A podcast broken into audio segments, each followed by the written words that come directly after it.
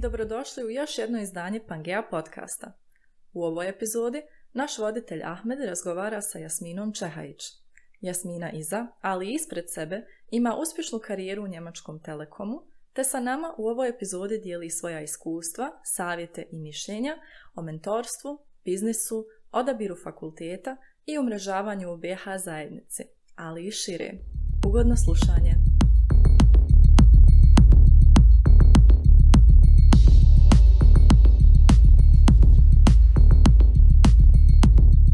Ćao Jasmina, drago mi je što si danas tu sa nama u novom izdanju Pangea podcasta. Hvala ti što sebi izdvojila vrijeme. Ćao, Mete, drago mi je e, stvarno što sam tu pozvana i rado ću izdvojiti vrijeme za podcast i rado im se razgovarati s tobom. Hvala ti. Ovaj, možda za nas sve gledalce um, i slušalce kratko uh, na koji način želimo ovaj razgovor strukturirati. U prvom dijelu želimo da razgovaramo o tvom ličnom putu, ko je Jasmina, odakle dolaziš, e, šta je tvoja pozadina. U drugom dijelu želimo onda da čujemo e, u kojem kontekstu danas radiš, šta je tvoja pozicija, koje su prednosti, koje su mane. A e, za kraj želimo da čujemo tvoje mišljenje o stvarima kao što je mentorski program Pangea mreže, kao što je tvoje iskustvo sa tim stvarima. Za početak u ovom prvom dijelu, Ko je Jasmina Čehajić? Jasmina Čehajić, ja dolazim iz Bosanske Krupe, inače e, tam, rođena sam u Bosni, tamo sam živjela prvi dio e, svoga života. Preselila sam se u Njemačku u 2012. E, u Bosni sam studirala kompjuterske nauke i electrical engineering, a poslije toga sam došla u Njemačku i počela sa praktikumom da radim u Deutsche Telekom grupaciji. To je bilo prvo radno iskustvo, znači oko 2012. I onda sam ostala u Telekomu i dalje da radim i mijenjajući mnoge, mnoge razne pozicije. Danas sam i dalje tu u firmi. A, u međuvremenu sam završila i MBA na WHU univerzitetu u Njemačkoj, isto u part-time modelu um, uz posao. I danas uh, radim u strategiji, znači globalno, globalnoj strategiji Deutsche Telekom grupacije Šta to znači? mi u biti imamo, znači naravno prisutni smo u Njemačkoj, međutim mi smo prisutni u mnogim drugim državama svijeta. Negdje imamo kćerke firme, tipa u Hrvatskoj, na primjer, gdje Hrvatski telekom pripada našoj grupaciji, ali i gdje nemamo svoju firmu kćerku i dalje smo prisutni sa svojim biznisom, znači tamo služimo korporativne klijente ili veleprodajne klijente i to je biznis u kojem se ja nalazim. Znači mi imamo urede biti od New Yorka do Hong Konga u cijelom svijetu i ja se bavim strategijom za taj naš globalni biznis. Da li imate ured u, u BiH u Sarajevu ili još ne? Nažalost ne, nažalost ne. Da li je u planu? Mislim da, ja se uvijek nadam da, da jednog dana ćemo ovaj, kupiti Bosanski telekom, ali, ali to je samo moja nada, ne znam šta će biti. Ovaj, mislim da je jedan, naš, naša uh, firma IT, uh, T-Systems, da je imala ured u Sarajevu prije, ali ne više. Znači nisam, nisam uh, upoznata da trenutno imamo nešto tamo. Razumijem.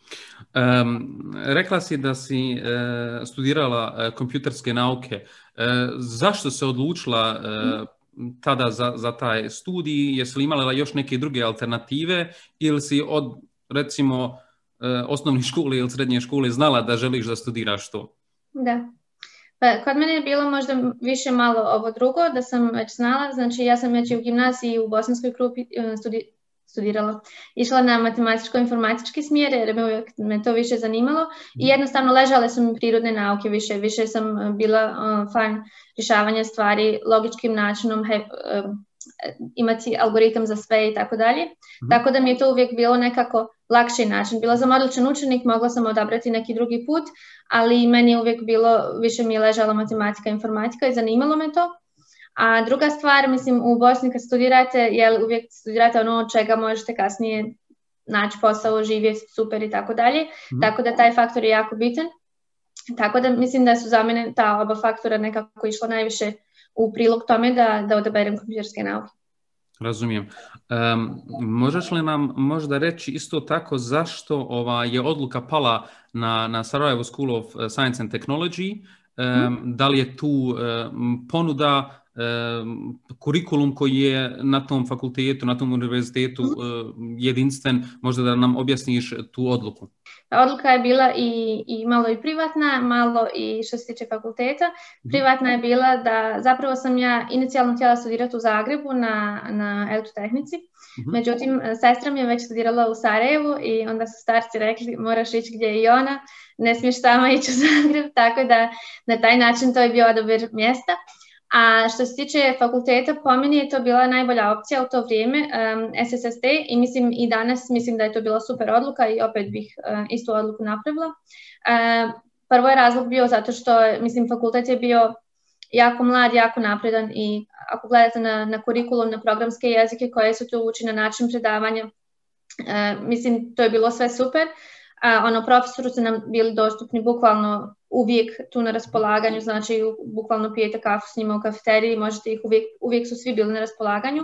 To mi se svidjelo, svidjelo mi se što je, što je kadar bio dosta internacionalan, znači imali smo dosta profesora koji su e, bili svana ili i profesori koji su bili naši su studirali e, bilo gdje u svijetu, tako da je bilo, to mi se jako svidjelo i naravno na engleskom. A, I dalje, zato što SSST je nudio e, dvije diplome, znači diplomu i bosansku i diplomu Buckinghamskog univerziteta, što je za mene bilo jako bitno jer sam već sam tad razmišljala, odnosno imala sam aspiracije da radim nešto internacionalno. Nisam znala da ću ostati toliko dugo u Njemačkoj ili da će mi Njemačka postati jel, drugi dom, ali sam uvijek znala da želim ići probati negdje nešto da radim van. Mhm. Tako da sam razmišljala o tome isto da želim da imam diplomu koja, koja vrijedi i koju neću moći da se peglam sa cijelom nostrifikacijom i tako dalje. Tako da iz tih razloga mi je bilo super, uh, mislim bio mi je SST pravi izbor, a i, i kasnije moje iskustvo je stvarno fenomenalno i totalno preporučila fakultet. Razumijem, samo ovdje moramo napraviti ono e, neplaćena reklama, tako da ima i drugi univerziteta. Nikakav e, problem. Državni, privatni, razumijem, ovaj, e, zato sam te i pitao upravo da vidimo koje su prednosti i, i koji su razlozi zašto se ti odlučila za SSST um, ja moram jednostavno reći da, da postoji i druge institucije i sve to, Ali, ali meni je interesantno. ja, ja generalno mislim, eh, sorry što se prekidam, generalno mislim da studirati tehničke nauke nije nikad greška. uh Tako da, da li je to privatni ili je to državni, to zavisi od osobnih preferenciji, od mogućnosti, od, od mnogih faktora, ali po meni, znači da nije bio SSST, bio bi ona elektrotehnika na državnom fakultetu, tako da ono, definitivno bi išla u tom smjeru. Razumijem. Um, kada pogledamo uh, onda uh, sljedeći korak, um, VHU, MBA, koji su razlozi zašto si krenula u potrazi za, za, za MBA-om, koja je motivacija bila i da li je na kraju ispalo ono što si očekivalo od tog MBA, jer znamo većinom um, MBA je, radi se iz razloga e, da se dovrši, usavršava neka, neka struka u nekoj oblasti, u nekoj tematici. E, šta je tvoja motivacija bila da, da ideš u ovaj part-time MBA? Moja motivacija je bila zato što moj, moje obrazovanje je bilo uh, kompletno tehničko. Znači na mom fakultetu ja nikad nisam imala ni jedan jedini predmet iz, iz managementa, marketinga ili bilo kakve stvari. A u, u međuvremenu, ja kad sam počela da radim za Deutsche Telekom, eh, radila sam više u tehničkom segmentu, međutim vremenom sam shvatila da sam ja više people person i da mi više odgovara da radim u biznisu, u strategiji, u product managementu takvim pozicijama i da mi to puno više leži i da bi puno profitirala eh, od toga da imam i, i sa edukativne strane takvo znanje. I onda sam eh, se zanimala za, za MBA i htjela sam da radim nešto iskreno bilo mi je, bio mi bitan jako brand e, škole gdje ću ići, tako da sam gledala neke najbolje škole u Europi. I na kraju sam se odlučila za VHU, zato što je po meni VHU jedna od najboljih škola za, za MBA u Njemačkoj. I zato što oni imaju taj um, poduzetnički duh jeli, u, na, na, na fakultetu, znači dosta, se, e, dosta je tema poduzetništvo, dosta su tema inovacije, što mene isto osobno dosta zanima. Tako da sam se, se tu pronašla i također su imali taj part-time model koji je super uh, se usklađivao sa mojim radnim vremenom. Znači samo se vikendima, uh, samo se vikendima išlo na MBA, tako da nisam morala nikako da, da imam utjecaj na, na posao. Tako da to mi je bilo super. I uh, znači taj cijeli poduzetnički dio isto tu je u Düsseldorfu, ja živim u Bonu, tako da mi je to isto bilo jako zgodno da putujem samo sat vremena. I da ne moram da prekidam svoj radni staž i svoj radni odnos ili da zamrzavam ili nešto sad da idem na, na neki MBA koji bi bio full time. Tako da te su mi bile opcije super. I dalje uh, WHO je mislim odličan brand, uh, također je nudio um, internacionalne segmente, znači studirali smo tipa leadership na Columbia Business School u New Yorku, bili smo u Indiji na, na, na usavršavanju, isto na upoznavanju tamo njihovog cijelog ekosistema startupa, firmi, korporativnih to, isto tako u Šangaju za Kinu, tako da dosta, dosta vam daje neki globalni utisak svega, tako da zbog tog sam se svega odlučila za, za VHU. Razumijem. Ovaj, da li u, u alumni grupi e, tvoje klas koji se završila već ima neki ljudi koji su osnovali svoje startupove, pošto znamo da su braća Zamver e, i dosta drugih ljudi da, E, upravo bili na VHU pa osnovali e, Rocket Internet i sve te stvari. Da li si u kontaktu, da li, da li ima takvi osoba i u, tvojoj, u tvom razredu? Da, da, da, apsolutno. Mislim da ih ima dosta. E, ja bi izdvojila e, možda moje omiljene. Uh, znači, uh, jedan drug je osnovao firmu koja se bavi uh, sa um, datenschutz. Uh, znači, cijela tema GDPR-a je tamo dolazila kad smo mi studirali, da on je advokat po, po zanimanju, znači prije, prije VHU-a je bio advokat i uh-huh. to je zapravo ljepota MBA zato što tamo imate ljude razni, raznih uh, backgrounda, nije samo tehnički ili samo uh, biznis. E, uglavnom on je otvorio firmu koja, e, koja u, u biti radi analizu firmi i, i omogućuje da one budu um, GDPR compliant. Sorry, o ovim stvarima nikad ne pričam na bosanskom. Uh, uglavnom, uh, znači, uh, sve su firme morale da, da poštuju te GDPR zakone koje su izišle, a oni sa tom svojom advokatskim backgroundom i sa svojim tehničkim vještinama i sa još jednim drugom je osnovao firmu koju, uh, koja radi to. I baš smo se čuli, mislim, preključe e, i već mi je rekao da imaju otprilike 2 milijuna revenua za ovu godinu, tako da, znači, super su uspješni. Uh-huh. Um, drugi prijatelj, uh, on, je, uh, on je iz Würzburga, iz, sa juga Njemačke. Uh, njegov tata je bio um, uh, poznati um, shoemaker, znači obučar u, u Južnoj Njemačkoj. Uh-huh. I on je, a on je management consultant, radi za Deloitte i on je odlučio da um, osnuje firmu, da, da unaprijedi taj uh, biznis od svog oca, preuzme ga i dovede ga na novi nivo. Uh-huh. I sad je isto launchao uh, brand obuće um, za nas ljude koji smo poslovni, ali hoćemo da dobro izgledamo, treba nam nešto udobno i to. Neke, neka obuća koja je između cipela i patika i super izgleda i također anatomska i sve te neke druge stvari ima. I isto ono super, super je uspješno za sad uh, kako mu je krenulo i kako je sve launchao i tako dalje. Tako da ima dosta primjera uspješnih poduzetnika sa, iz moje generacije i generalno sa VHO. Znači nije bajka to što se priča da je to uh, inkubator ti, ti poduzetnika. nije, nije. Mislim da čak, uh, baš sam gledala rankinge skoro, uh, VHU je sedmi na svijetu po broju uh, jed, uh, unicorn um, startupa, tako da mm. tam je, tam je baš bila informacija draga.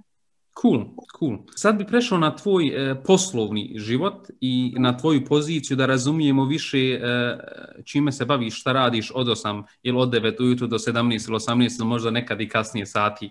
E, ti si senior manager Global Strategy and Business Development e, kod Njemačkog državnog telekoma. E, možeš li nam objasniti kako tvoj dan izgleda? E, šta su tvoji zadaci, čime se baviš, šta te muči, šta rješavaš? Prije korone ili u koroni? e, pa možeš i prije poslije. prije, e, mislim, ono što je ljepota mog posla je što je dosta globalan, što se dosta puno putuje i što meni osobno jako odgovara.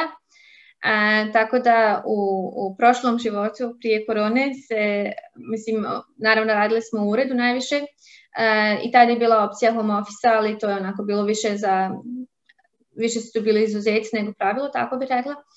A, I dosta smo putovali, znači naš je biznis jako globalan, ta cijela telekomska veleprodaja i, i enterprise biznis, tako da ono, od konferencija u Čikagu do, do ne znam, nekih stvari u Londonu, e, imala sam pola mog tima u prošloj poziciji je bio u Budimpešti, tako da sam tamo isto bila često, tako da ono, bilo je dosta, ono, bar e, dva, tri puta mjesečno sam putovala, što se tiče mog e, posla, obično radno vrijeme od 9 do pola 6, to je ono kad vas očekuju svi da, da, da vas mogu naći, dobiti na telefon i tako dalje.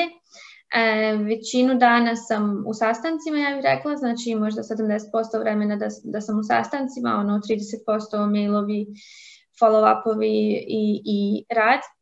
Um, I ono, teme na kojim ja radim su inovacijske, uh, transformacijski projekti, um, i nekad uh, u biti moj, moj tim za strategiju, mi smo u, u na neki način kao neki pool konsultanata koje isto nekad idemo da, da podržavamo naš biznis u nekim konkretnim temama. Znači, kad im je potrebno neko da im, da im bude project lead za neku važnu temu, za neke kritične projekte, onda smo mi tu koji smo na raspolaganju.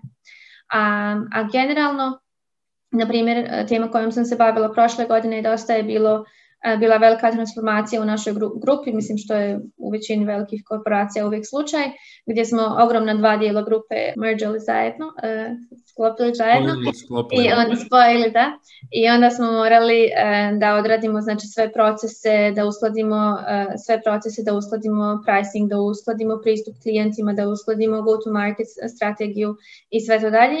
I to je bila moja odgovornost znači oko tog transformacijskog projekta, znači tu sam najviše vremena provela. Um, ove godine, uh, odnosno sad trenutno uh, projekat na kojem radim je uh, strategija za naš transport biznis, znači mi nemamo kamione, ali imamo, transportujemo podatke velikim, velikim kanalima, znači imamo taj mrežni transport i to su u biti konekcije između, između data centera i tako dalje. Tako da uh, u tom biznisu sad imamo neke nove, nove izazove i nove klijente i nove mogućnosti i ja se bavim tim da, da nam napravim strategiju za sljedećih dvije do pet godina kako će to izgledati i šta mi trebamo kao Deutsche Telekom grupa uraditi, gdje investirati novac, gdje izgraditi mrežu, gdje možda ne izgraditi više mrežu jer više nemamo tu potrebu i tako dalje. Ono što sam um, primijetio e, pratijeći tebe i tvoj put, e, da si bila jedan određeni period i u Izraelu, E, e, jel tamo imate isto office. Da li je to office koji se bavi, e, je to neki innovation hub ili kako to možemo shvatiti? Možda da nam opišeš jednostavno tvoj utisak tog okruženja, jel se uvijek priča o, o startup naciji Izraelu, da, da je veoma napredna što se tiče novih tehnologija. Možda tvoj take, kako ti to vidiš? Prvo mene, kao što sam spomenula ranije, mene jako zanimaju inovacije, tako da sam u 2014. godini sam već radila u San Francisco koji je za tad, mislim, bila je Silicon Valley bio number one innovation hub, a sad je to i dalje i Izrael i također i Kina, Shenzhen i to sve. Tako da sam se odlučila na za sljedeći korak da idem u Izrael, eh, da tamo um, radim isto u našem ofisu i nadam se u budućnosti da će i Kina doći nared. A, u biti mi kao Deutsche Telekom grupa imamo svoje ofise za, za inovacije i za partnering u, u tim cijelim, u svim hubovima u svijetu gdje mi gledamo koji su interesantni startupi za nas na neki način da ih dovedemo u grupu, da li je to partnering, da li je to da investiramo u njih kroz, kroz našu investicijnu ruku ili nešto drugo. I, i to su u biti um, scouting timovi koji su znači, prisutni u, u, u zemljama gdje ima nešto interesantno. U biti u Izraelu, uh, tamo imamo tim koji se uh, oni, imaju, oni funkcioniraju na dva načina. Znači nekad neko iz grupacije kaže ok, treba mi neki inovativan proizvod u tom i tom domenu ili treba mi proizvod koji rješava taj i taj problem koji mi imamo ili koji naš kupac ima, kupac Telekoma ili u nekom situaciji naši skauti idu tamo van na tržište i vide neki super proizvod koji bi uh, odgovarao na neki način grupaciji, a još nema potrebe za njim, za njim i onda nađu odgovorne ljude u grupaciji koji bi mogli taj proizvod uzeti i iskoristiti za nas ili za naše kupce. uh Ja sam išla uh, tamo konkretno tri mjeseca da, um, da se bavim inovacijama najviše na temu clouda jer tad, tad mi je to bila glavna tema uh, i mrežnim nekim uslugama jer to je u biti moj biznis. Međutim, e, imala sam jako odriješene ruke da, da ono, idem na sve konferencije, da se bavim sa, sa svim i svačim što sam željela, ne samo za moju organizaciju s kojoj dolazim, nego i da učestvujem u aktivnostima cijelog tima tamo što, e, čime se on bave. Mhm. I mogu reći da je bilo stvarno e, fenomenalno iskustvo. Mislim da je to, ako bi izvojila jedan highlight za cijelu karijeru, da bi, da bi to bi bio Tel Aviv Mislim, naravno sad nije popularno pričati o Izraelu ovih dana, ali s te, s te e, inovacijske strane mislim da je jako, jako, jako e, fenomenalno okruženje. Ono što je razlog tom svem u njihovom uspjehu, ja mislim je dosta toga, e, dosta umrežavanje. Znači, evo isto što vi u, ili mi u Pangeji radimo, da su, svi su ljudi povezani. Znači, zemlja je jako mala, veličine Slovenije, tako samo da malo perspektive dam i svi ljudi su, svi su obavezni, na primjer, da idu u vojsku i žene i muškarci. I kroz vojsku svi se jako dobro poznaju, svi znaju generaciju ispred, iznad i tako dalje. Tako da koga god želite da, da, da kontaktirate u Izraelu, uvijek znate sigurno neku osobu ili neku drugu osobu koja zna tu osobu. Tako da jako, jako je sve umreženo. On je dva jako... broja ono, udaljen, se kaže, ono, da, dva upravo, broja i upravo. dođeš do te, do te osobe, da. Upravo. Um, dalje, ljudi su jako hrabri, jer jako imaju visoko samopouzdanje prvo mm. i nije ih lako ustrašiti. Tipa nekad odem na konferenciju gdje nekad e, dva čovjeka su ono, imaju neku ideju da pravi proizvod i oni će ono reći hladno, mi ćemo to napraviti bolje od Amazona, to će biti super, to će biti top, a znači samo su njih dvojica i ideja tu. Mm-hmm. Ali takav je, takav je mentalitet inače u, u Izraelaca Um, i, I mislim, to je super stvar, je tako otprilike i, i u Silikonskoj dolini isto. Mi evropljani smo malo, mm, možda ne Povučeni, da. Povučeni, tako dalje. Ali oni su ono baš go-getteri. Tako da, to mi se isto jako svidjelo. Um, i, I cijeli taj, ono, oni su uvijek u nekom toj, u, u nekoj krizi, u nekoj panici, tako da, da im je to postalo ono business as usual, ništa im to ne znači. Tipa ja kad sam trebala doći u Izrael, isto je bilo nekih problema letovi su bili otkazani i sve to i ono, svi su mi ovdje rekli, šefovi su mi rekli, ono, nemoj ići, e, roditelji su mi rekli nemoj ići. I tako dalje, međutim ja sam ono, ok, idem naći stan koji ima ta, tu sigurnu sobu, gdje, što svi u Izraelu imaju, mm-hmm. zove se Mamat, koja je soba od željeza i to, ja sam rekla, ok, ako nešto desi, ja ću biti sigurna, međutim kad sam došla tamo, tamo je znači super, super sigurno, nemate uopće nikakav osjećaj mm-hmm ikakvih problema, a posebno Tel Aviv je stvarno fenomenalan grad za živjeti, znači ja bi se sutra preselila u Tel Aviv, onako more, surfanje, ljudi su opušteni, baš je nekako super je ta cijela, uh, cijela atmosfera. Uh, nije ni malo religiozan grad, čak je možda jedan od najvećih um, gej uh, centara u svijetu i skoro su ljudi opušteni i cool i sve to. Tako da, ono, stvarno je bilo super, super to, iskustvo cijelo i posebno me, e, posebno me, bilo mi je interesantno koliko su um, Izraelci, mislim zemlja je jako mala, ali što se tiče tih inovacija, uh, dosta je različito, na primjer, uh, od, od San Francisco, gdje su obično neki founderi uh, startupa, mladi ljudi, ne znam, dvojica drugova koji su ispali sa Stanforda 22 godine, imaju neku super klasična ideju. Klasična ona priča, ja. Da, klasična priča, a u Izraelu je to, znači, čovjek koji ima 55 godina, 20-30 godina karijeru u nekoj um, firmi i onda je on našao neki bolji način da se radi neki posao i, i ono, uh, osnovat će firmu za to. Mm-hmm. I dosta se više fokusiraju na, na B2B i na enterprise mm-hmm. I, i jako mi je fascinantno koliko su spremni da, da služe sa svojim rješenjima cijeli svijet. Znači, uh, oni će sad proizvesti proizvod koji je za japansko tržište bez ikakvog problema i ima, naći će tamo ljude koji će, ono, uh, koji će im pomoći, prevesti to odmah na jezik i sve to tako da stvarno rade rješenja. Dosta, dosta se B2B bave i dosta su onako globalni za, za tako malu zemlju i za tako nekako izol, izoliranu zemlju sa svih strana. Tako da to mi je bilo super fascinantno sa, što se tiče inovacija.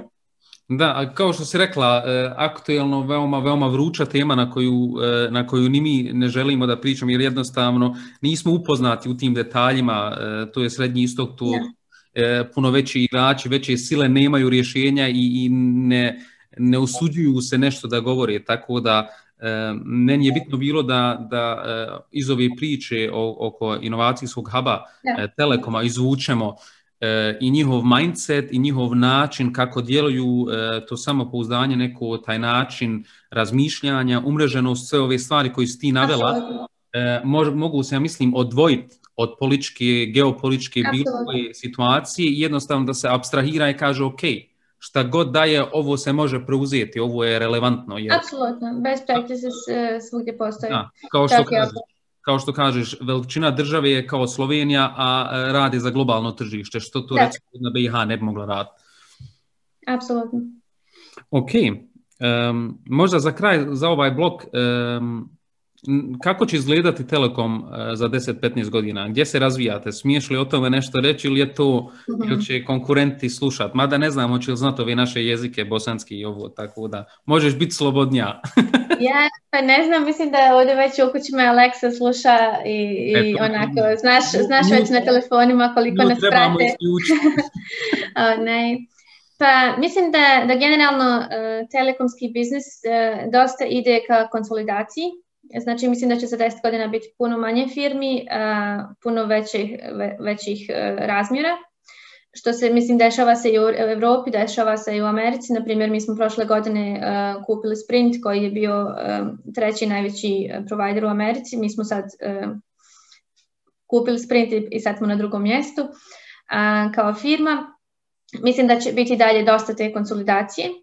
E, mislim da će OTT playeri poput e, Google, Amazona, Facebooka e, početi da, da se, ne početi, mislim već su počeli, da, da prave svoje mreže, da, da se bave s tim stvarima dosta, da će to nama biti konkurencija i da moramo već sad razmisliti kako da se nosimo s tim. Treća stvar, mislim da ćemo više ići ka softveru i, a, a manje ka, ka mrežnim uslugama kao infrastrukturi jer mi smo za sad najviše se baziramo na to, ok, mi imamo najjaču mrežu i u Europi i, i mislim za svaki drugi telekom je to ista stvar, a mislim da ćemo puno ići ka softverizaciji mreže i upravljanjem mrežom sa nekog softverskog dijela, softverizaciji same firme, jer dosta, mislim, mogu povući paralel, na primjer, sa Bosanskim telekomom, dosta dosta um, software developmenta mi outsourcamo ili smo outsourcali u prošlosti, a to će se u budućnosti sve um, vratiti nazad u firmu i mislim da će to biti jezgro uh, cijele firme. Uh, cijela ta digitalizacija i softverski dio i upravljanje mrežom sa, sa tog nivoa. Tako da to su možda neke tri stvari za mene koje, koje vidim u sljedećih deset godina. Razumijem. Uh, ovo je interesantno što kažeš da se vraća ta taj know-how e, razvijanja softvera, jer to isto možemo vidjeti recimo u automobilskoj industriji gdje danas e, jedan Volkswagen ili jedan Daimler e, proizvodi 10 do 20% svog ličnog softvera i taj procenat žele da dignu na 60 do 80% jer u budućnosti jedno auto će biti pametan proizvod radi softvera, a ne radi lima i radi guma. Okay. U zadnjem dijelu, došli smo do zadnjeg dijela, želimo da, da razgovaramo o tvojim iskustvima kada je riječ o, o, temama koji su relevantne za Pangea mrežu. E, to je e, umrežavanje kao umrežavanje i e, pogotovo mentorski program. Mi kao Pangea mreža imamo mentorski program gdje trenutno preko 25 profesionalaca iz različitih branši, od automobilske industrije do IT, do, do građevinske industrije, nude i svoje e, kompetencije, svoje iskustva i svoje mreže mladim studentima, ali i profesionalcima da, usavrše neki vid svog ili profesionalnog ili ličnog ili bilo kojeg domena. Tako da e, pitanje da li si ti u dosadašnjem putu tvom koristila ili imala mentora koji te je uputio, kako gledaš na tu tematiku? Apsolutno. Mm, da, da, e, uvijek sam imala mentore, ali kod mene zapravo iz početka sam u svojoj karijeri imala mentora, međutim u nekom sam trenutku shvatila da je jedan mentor mi nije dovoljan na način da, da ja jako volim da pitam različite ljude uh, u koje ja vjerujem, kojima se ja divim, koji su ispred mene u nečemu za njihovo mišljenje i onda napravim sebi neki presjek možda tih 4-5 mišljenja.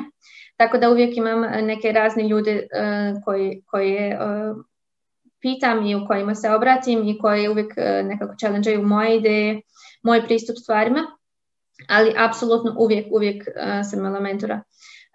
U iz početka sam imala mentora koji je bio dodijeljen, pošto sam ja radila trainee program u Deutsche Telekom grupe, gdje su mentori jel, dodijeljeni um, i to mi je bilo super, međutim moja mentorica je bila jako, jako visoko pozicionirana u Deutsche Telekom grupi, što je značilo da je bila jako zauzeta, tako da to nije, bilo, nije bio idealan setup jer ona se nije mogla sa mnom dovoljno baviti i da ima vrijeme i, i trud da će uložiti u to.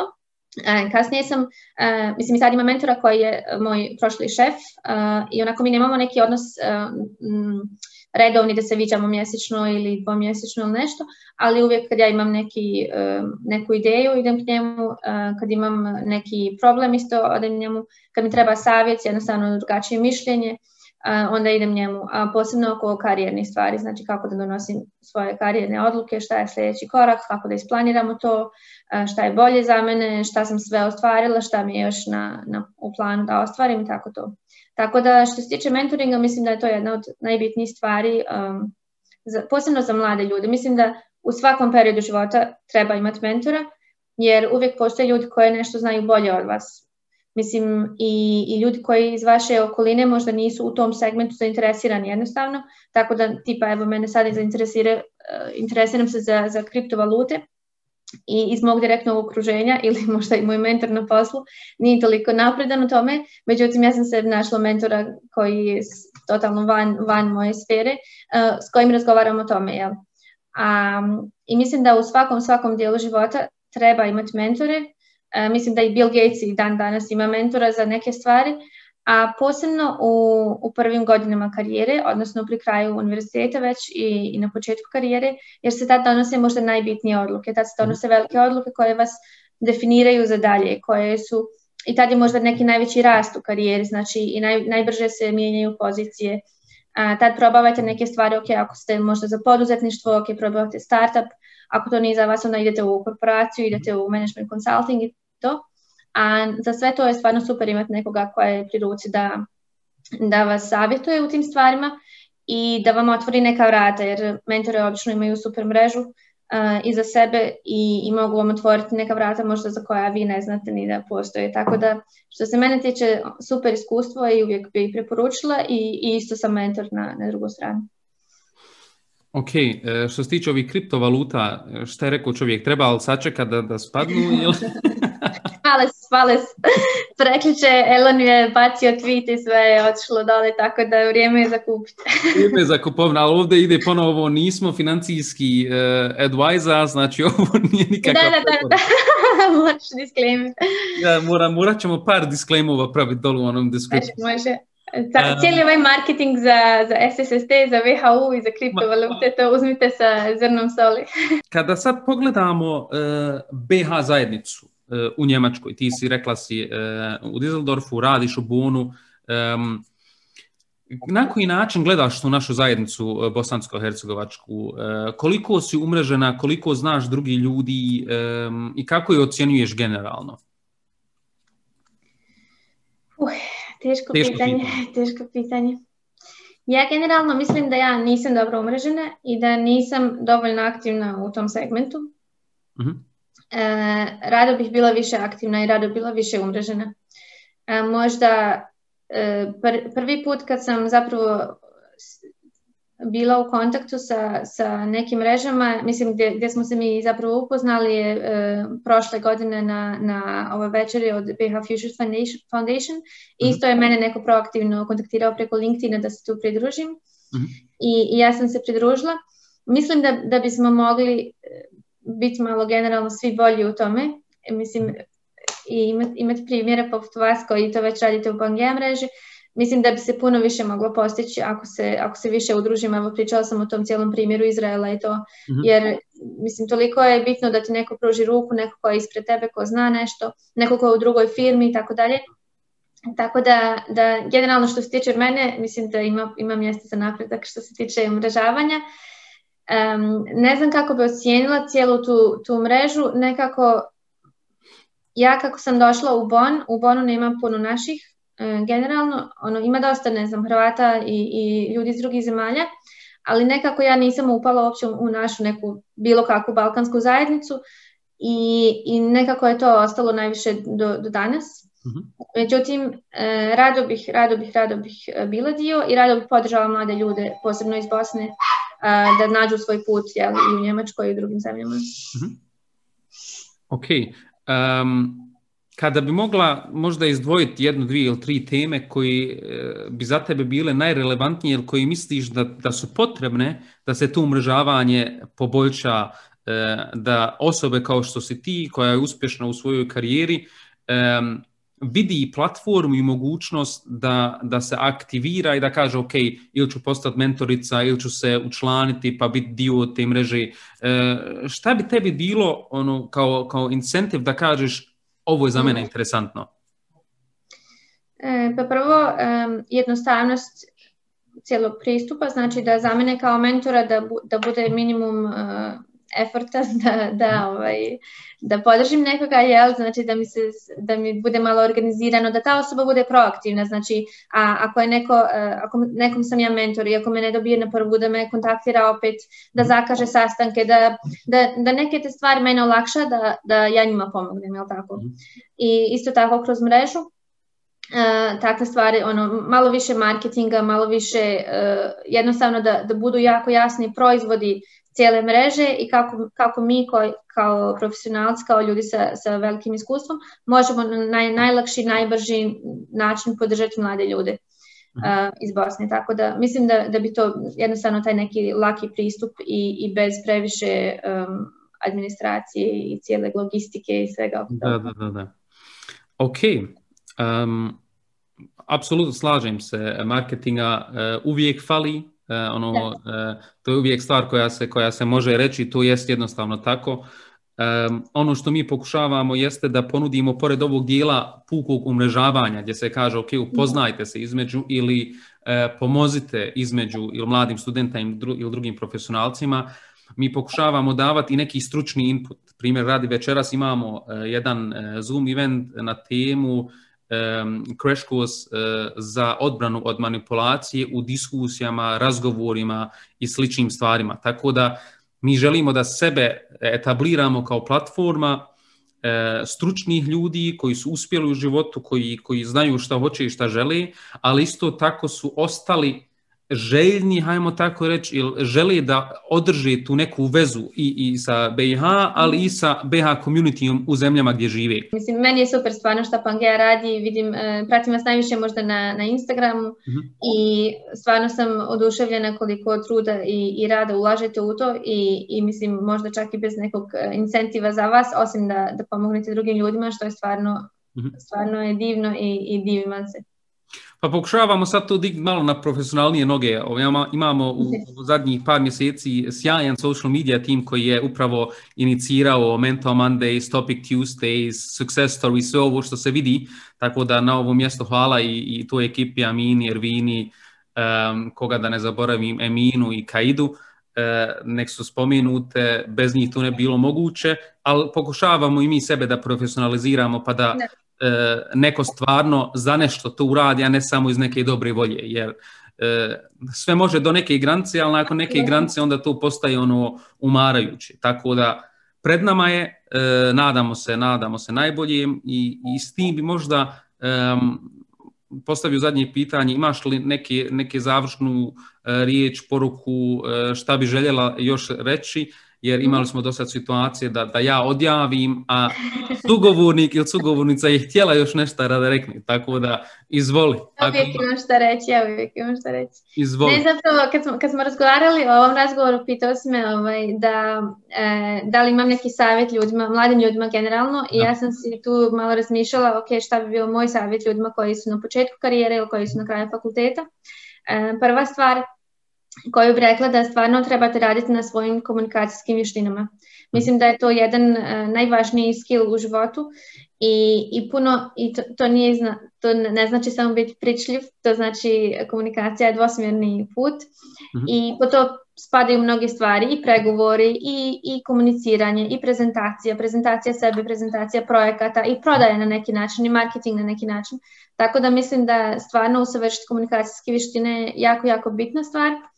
Um, druga stvar za one koji se pripremaju za poslove, za intervjue i tako dalje, mislim da je puno bitniji kvalitet nego kvantitet, da je bolje da aplicirate na jednu poziciju, ali da stvarno pripremite fenomenalno pismo aplikacije, da, da pripremite fenomenalne dokumente za to, nego da se ono neko generalno pismo šaljete na 100 pozicija.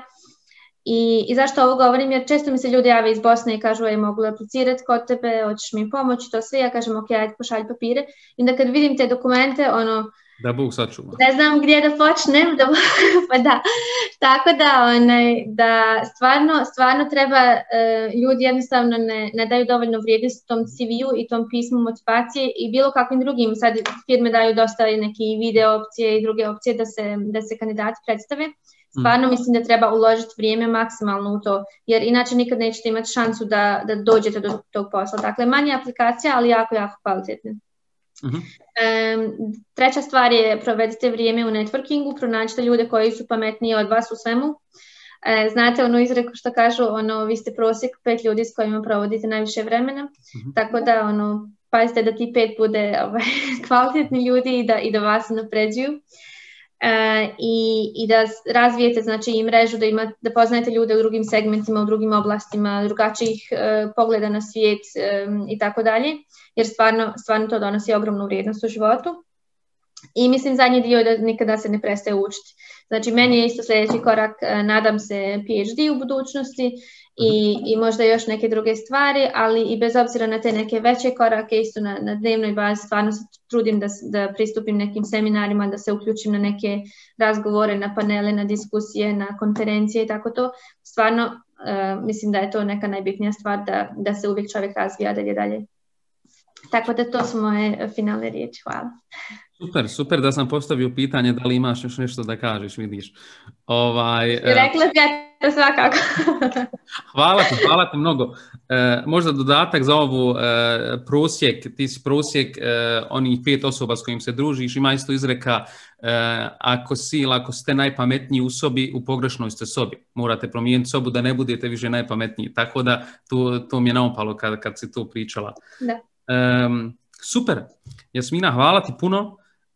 Mislim da imamo, ne mislim, znam da imamo dosta toga izvući iz ovog razgovora. Ja se radujem sljedećim prilikama u, u Düsseldorfu i okolini e, gdje se možemo ponovo vidjeti. E, nadam se da, da ćeš nas e, nastaviti pratiti intenzivnije nego prije, nadam se i ako bude neko želio da, da, da, uđe u Telekom, E, nek se obrati nama, mi ćemo proslijediti, nek se ne javljaju svi tebi direktno. tako da. I meni direktno nije nikakav problem, mislim da na LinkedInu je lako mene naći, tako da, iako ne odgovorim na prvu, slobodno se javite opet. Samo ako ne odgovori nakon tri puta, znajte da je to isto. Onda je to je to. Jasmina, hvala ti mnogo. Hvala puno, Ahmede, stvarno odlično je ovo što radite, baš se radujem da ste me pozvali i hvala socijalnoj, ekipi socijalnih medija za cijeli rad i trud, stvarno super, super posao radite i radujem se biti dio i Pangea mreže i dalje.